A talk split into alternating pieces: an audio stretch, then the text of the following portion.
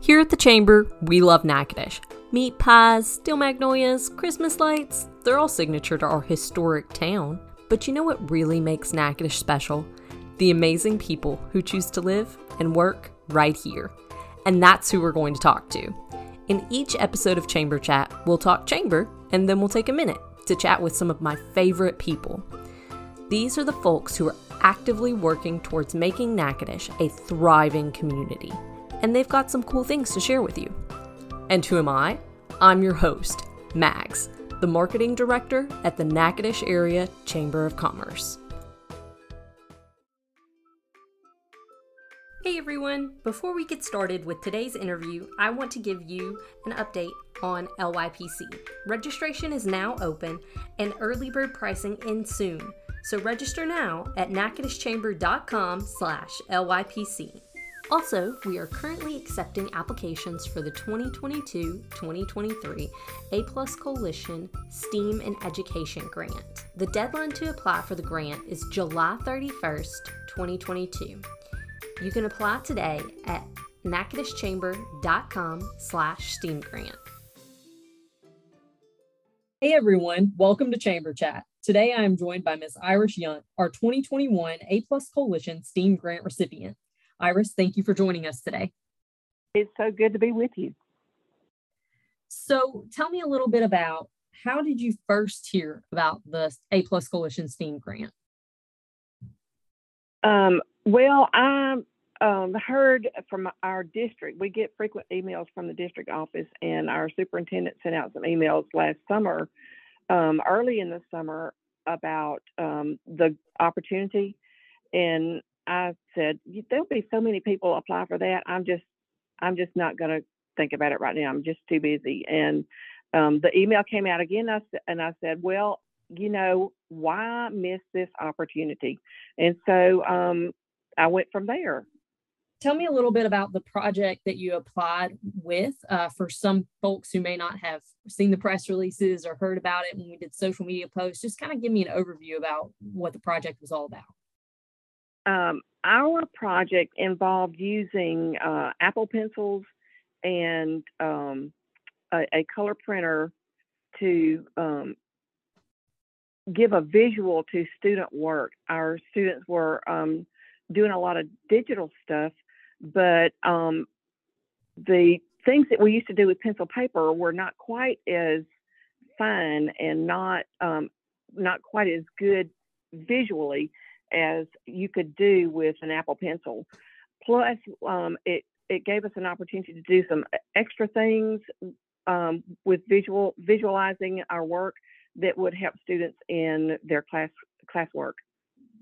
With the grant, we purchased um, uh, enough Apple pencils for each student, mm-hmm. a color printer, and enough ink to keep us going for a while. And so you've seen it, you've had this grant, it was awarded to you.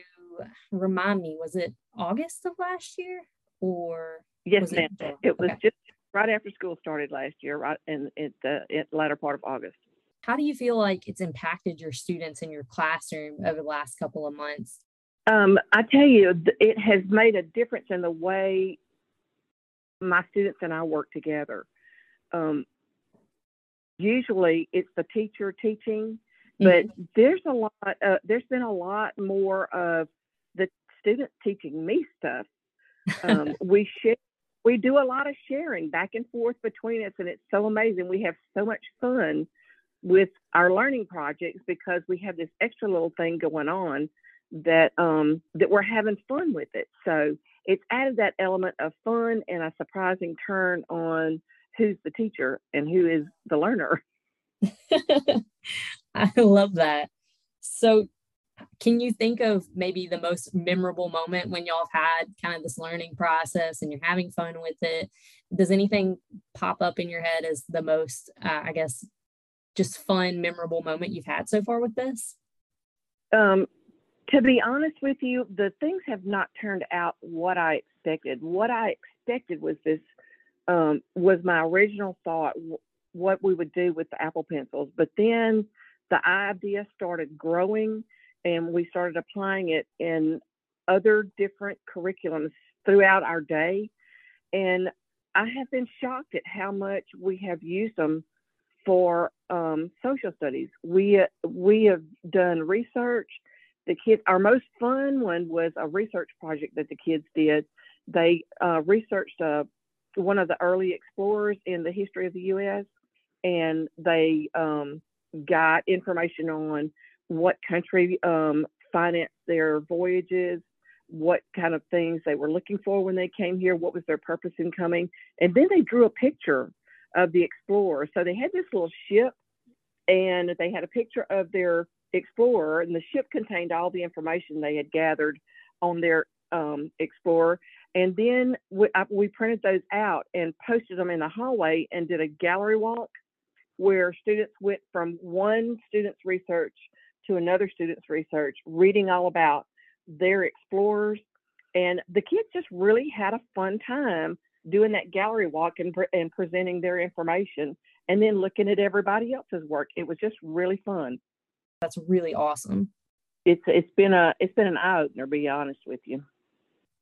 So, if you had any advice for teachers, educators, librarians, uh, what have you, who may be applying for this grant in this next grant cycle, what would your advice be to them? Well, as I think about how our grant developed and um, what we've done with it, I would say, first of all, when you are thinking about applying, um, don't be afraid to step in, even though there may be a lot of people, you think there might be a lot of people applying, um, because every grant has its benefits. And if yours looks like it's um, better than the others, then then try it. But first of all, read the application and make sure you that you address all parts of the application. Don't let a technicality be what keeps you from getting your grant. Second, know your district and your school and include a really good demographic um, description of who will be impacted by your grant. And last of all, get the biggest bang for your buck. What what can you do besides a um, don't be don't be short sighted is what I'm thinking. Don't be short sighted mm-hmm. with what you do with your grant. Let it flow and let it grow into other areas that um, might impact student learning throughout the day. I love what you said. Let it flow and let it grow. I feel like that could be a caption for it. You know, um, that's that's great. Yeah, you know, if you if you let student learning, uh, let the students explore as they learn, um, you find that they are they they've bought into the learning, and they'll learn more than what you expected um, just by letting them explore. That's how we've learned so much this year. That's how I've learned from them they have explored and found out things and they come and share they're so excited to share with me things that they found so that about wraps up all the questions that i had for us today uh, but before i let you go i want to definitely ask you the same question i ask all of my podcast guests which is what do you love most about natchitoches well, I have lived in Natchitoches since I'm married, and um, I went to college at Northwestern. And all those years, I didn't know that there were so many little hidden gems in Natchitoches that um, are steeped in our nation's history. And I absolutely love it.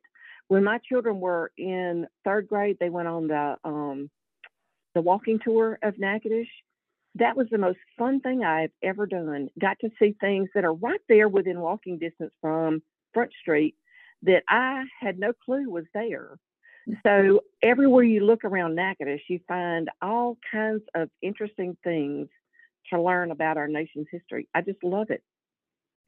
I know that our tourism friends, our friends over at tourism who tune into our podcast are really going to love to hear you say that. They love when locals check out all the hidden gems, as you put it. That's a great way to say it. Yeah, it's just, I mean, there's so many interesting things to see in Natchitoches. If you, I mean, whether you care anything about history or not, I've always liked um, um, doing things old fashioned way, you know, like learning how to do things way back when. When I was younger, I learned how to um, to make homemade butter and buttermilk and uh, um, use the old timey um, molds to mold the butter into shapes and you know diff- different stuff like that. And so when you go to those old houses and those old buildings you see the kind their what their lifestyle was like what um, living was like and and just how they did things. It's just really interesting. The kids are amazed to find out some of the things that kids uh, did for enjoyment back mm-hmm. in those days and entertainment and how, what school was like and how they worked and what life was like for people back in those days. They just they have been astounded. But I I love our social studies. I just did not expect the impact from the grant to hit social studies as much as it has for us. I expected it to be more in other areas. I just did not expect it to be so big. I think it's definitely cool when, like, like we talked about earlier, when you apply for something like this and you get it, and then you're able to use it in ways that surprise you and in so many different ways, and that it has such a positive, lasting impact on your classroom and your students. I think that's just awesome. Yes, we have we have really uh, enjoyed learning this year. And that's all we have for you today, everyone. Thank you for joining us for today's episode of Chamber Chat. You can learn more about the STEAM and Education Grant at natchitocheschamber.com slash STEAM grant. And as always, don't forget to subscribe to Chamber Chat wherever you get your podcasts.